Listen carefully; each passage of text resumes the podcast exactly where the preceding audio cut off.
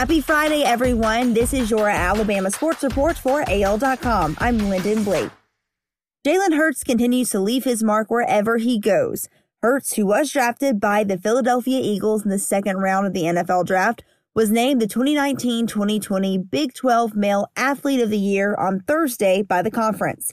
The former Alabama quarterback who played at Oklahoma as a graduate transfer is the seventh Oklahoma male athlete and fourth in the last five seasons to earn this award.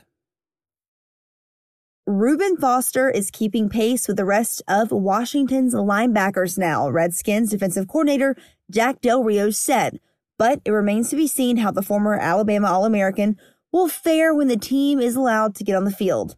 Foster missed the 2019 season after he tore his ACL and lateral collateral ligament in his left knee at practice May 20th, 2019.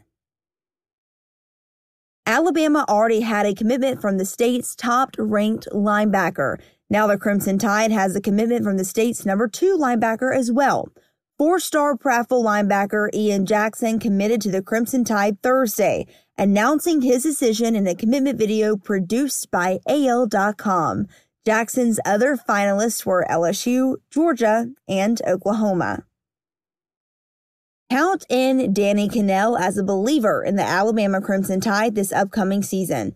Barring a letdown, the CBS sports analyst and former Florida State quarterback was recently asked if Nick Saban's squad is up to the level of Clemson and Ohio State after missing out of the playoffs last season.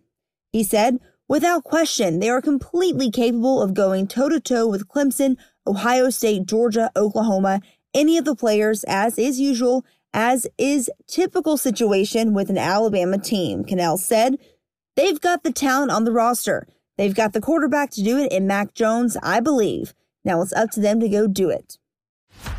That's your Alabama Sports Report for AL.com. I'm Lyndon Blake.